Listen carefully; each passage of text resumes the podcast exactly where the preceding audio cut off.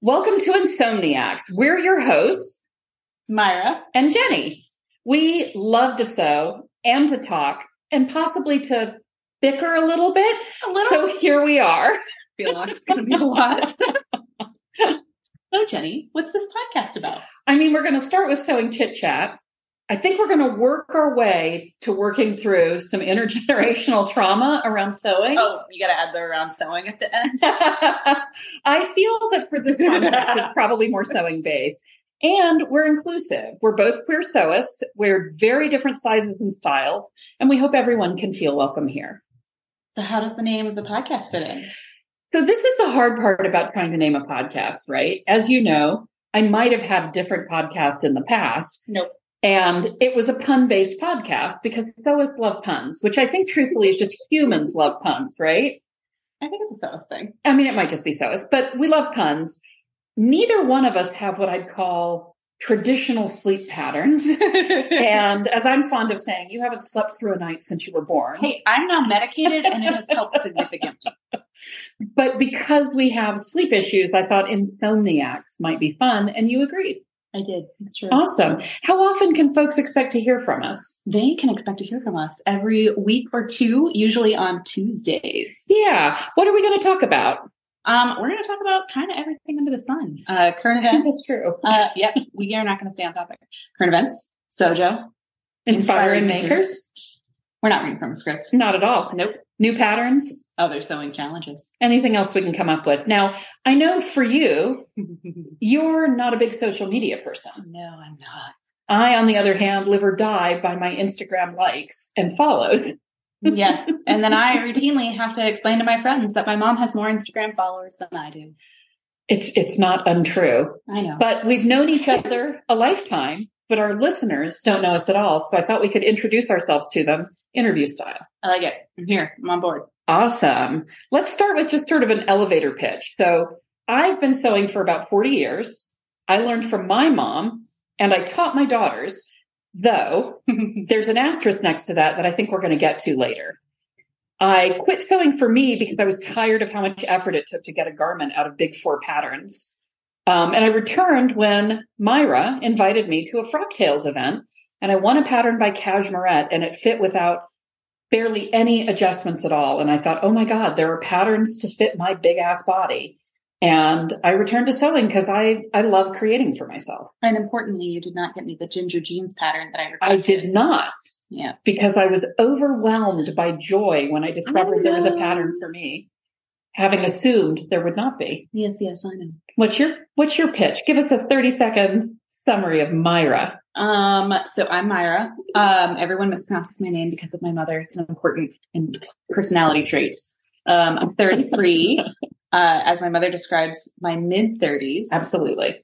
Um, also my hobbit age. I learned to sew from my mom and then decided that my mom wasn't cool, so learned how to cut up a bunch of t-shirts and not sew at all until I hit my 20s and had a kid and then wanted to learn how to sew again to make things for her. Um, and then I think I really dived back in after um, I started the process of getting divorced and wanted to rediscover my style and find a new fashion identity. You have left out a huge What piece of your sewing history, though. Um, a number of uh, placings and best of show costume Oh, right. design that you did for years at Dragon Con and other convention type events where you made quite a, an I- impression. frequently forget that cosplay sewing, which is my big, I would say the two categories of sewing for me are vintage sewing and cosplay sewing. And I forget that cosplay sewing counts as sewing because I think of it as like creating this costume and not really sewing. But I do sew a lot for cosplay and have won awards. Yes. Yeah. So we've got some questions we're going to give a shot. We may not answer them all, and they definitely come from a script, but we're gonna we're gonna start there. I love it. We've talked about some of them a little bit here. So the first one's really all encompassing. When and how did you learn to sew, and why? We covered a little bit already, but is there anything more to add? Um, I first learned how to sew when I was possibly five.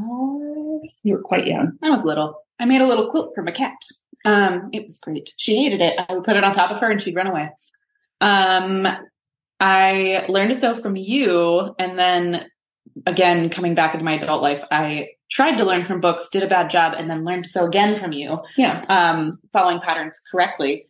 Um, which you don't have to do now because for me philosophically you want to know how to do it the way that the experts tell you to do it and then you can carve your own path once you understand the instructions if you know what they told you to do and how it's supposed to work you can make better decisions about not doing that that's true. so i like that for me i learned to sew i want to say in fifth grade from my mom because i was taking the train from waldo central florida up to Washington, D.C. with the um, patrols at my elementary school. And I wanted a fancy outfit to take on the trip. And one of the deals was I had to help make it. It was a, um, like a double knit polyester pink, um, three piece garment. So you had a skirt, a vest, and a little blouse underneath it. Of course. Um, and the vest was lined, the skirt was lined. In my mind, at 12 years old, I totally made this outfit. I am really sure I probably helped with some of the straight seams, and that's all I did. But my memory of my mom showing me this was that it was all me. And I was really proud of it. And I'm pretty sure it wasn't as cool as I think it was. But that was sort of my starting point. And when I got into high school, and we would go like the activity for kids in my town in high school was going to the mall. You just went to the mall and you hung out at the mall and you were at the mall. But the stores at the mall didn't carry clothing for me. I was a 15, 16 and teen sizes at that time. Most stores stopped at 13, 14 and they often didn't have those on the rack because they sold as soon as they came in. And so it meant I would go shopping, but I mostly bought bracelets or necklaces or barrettes or other things and really hated that I had to shop at Lane Bryant and at this store called Slenderella that was all plus sized garments. And it was important that that store be there, but it wasn't really for a teenage girl. Mhm. It wasn't really aimed at me. And so I started buying fabric for a dollar a yard and tracing off garments that already fit me to make cooler garments. And one of my high school friends, Eden, would come over some afternoons and we'd start with a bed sheet. And three hours later, when it was time to go home for dinner, I'd have a dress. And she always thought that was magic. Like there was nothing about it that made sense. And I always envied the fact that she'd come over in her the limited pants and little tops that I, I couldn't have. So it was it was a weird time for me. But that was that was where I really got into sewing was being able to turn other things into garments that fit me. So What's your sewing practice look like? Do you have a habit or a routine around it? Um, not really. I am a full-time student and a full-time worker and uh, co-parent my daughter. So every other week, I'm a full-time single mom. Um, so my sewing practice is whenever I can fit it in. Um, often that means I sew more on the weeks I don't have my daughter. Um, usually early in the mornings is kind of when I Yeah. sew before I go to work. Um, I used to routinely impress and I think confuse coworkers um, by wearing garments I had made that morning to work that day. I do the same. yeah, it's super fun. Um, the Um, morning is a great time for me because I'm up at 4.30 or 5 anyway. Might as well. coffee, sew, Yeah. sewing machine, watch my little TV on my iPad, you know. Might as well get it done then. I agree. That's that's pretty much where my practice lies. I've been going through sort of a doldrums phase right now. I historically, since returning to sewing in 2020, I've done 250 to 350 garments a year.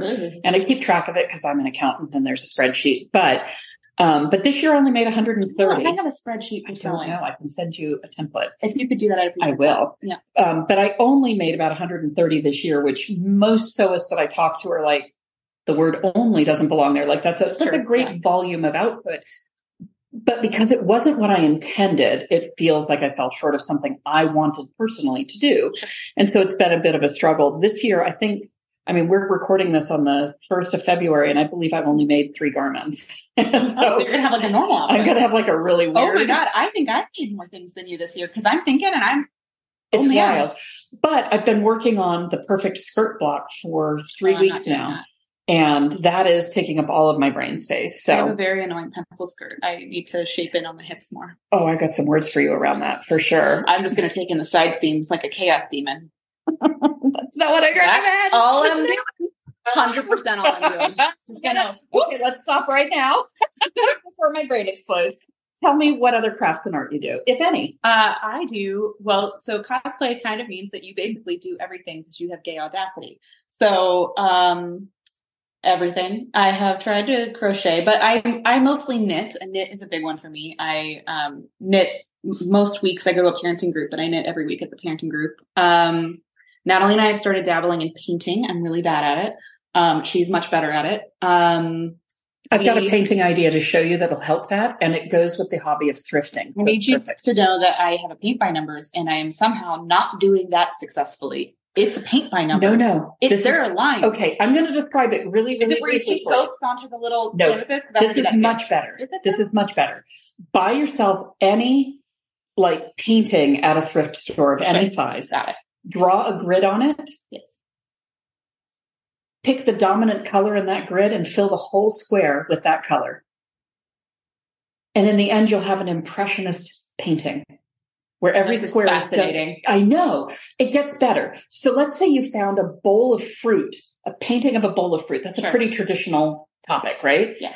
You draw your grid, just do the main colors in the bowl of fruit and leave the background as detailed as they had it. And then you've got This is impressionist fascinating. fruit on the front. Maybe I'm just I'm gonna saying- make this. You could 100% do this. You could bring Natalie here with the painting and we could all do it. It'd be so fun. I do some vague jewelry making as well, uh, and rhinestoning, and um, I th- can then use the crickety thing to put die cut stuff on stuff randomly, which mostly I'm just using to make Natalie Taylor Swift memorabilia because that stuff is expensive as Yeah. hell. and also explains our theme song. Oh, oh, did I live?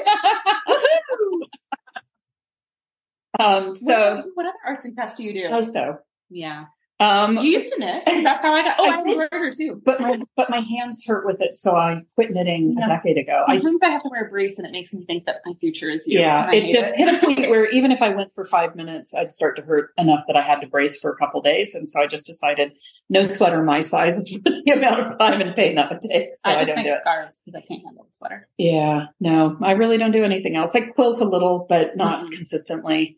Um, you know, we should have led with this. What are your pronouns? She, her. I'm a she, her too. yeah, cool. Um, Shocking, I didn't know that. what's your sewing superpower? Uh, that is, You didn't know I was queer until you were an adult. um, that's not true. I always suspected. That. so let's just let's just pull your tits with that one for a minute. I'm sorry. You were obviously gay my whole childhood. You would like artfully not respond to questions. I'm like, I'm not stupid. Also, I'm like 25. Will you just come out already?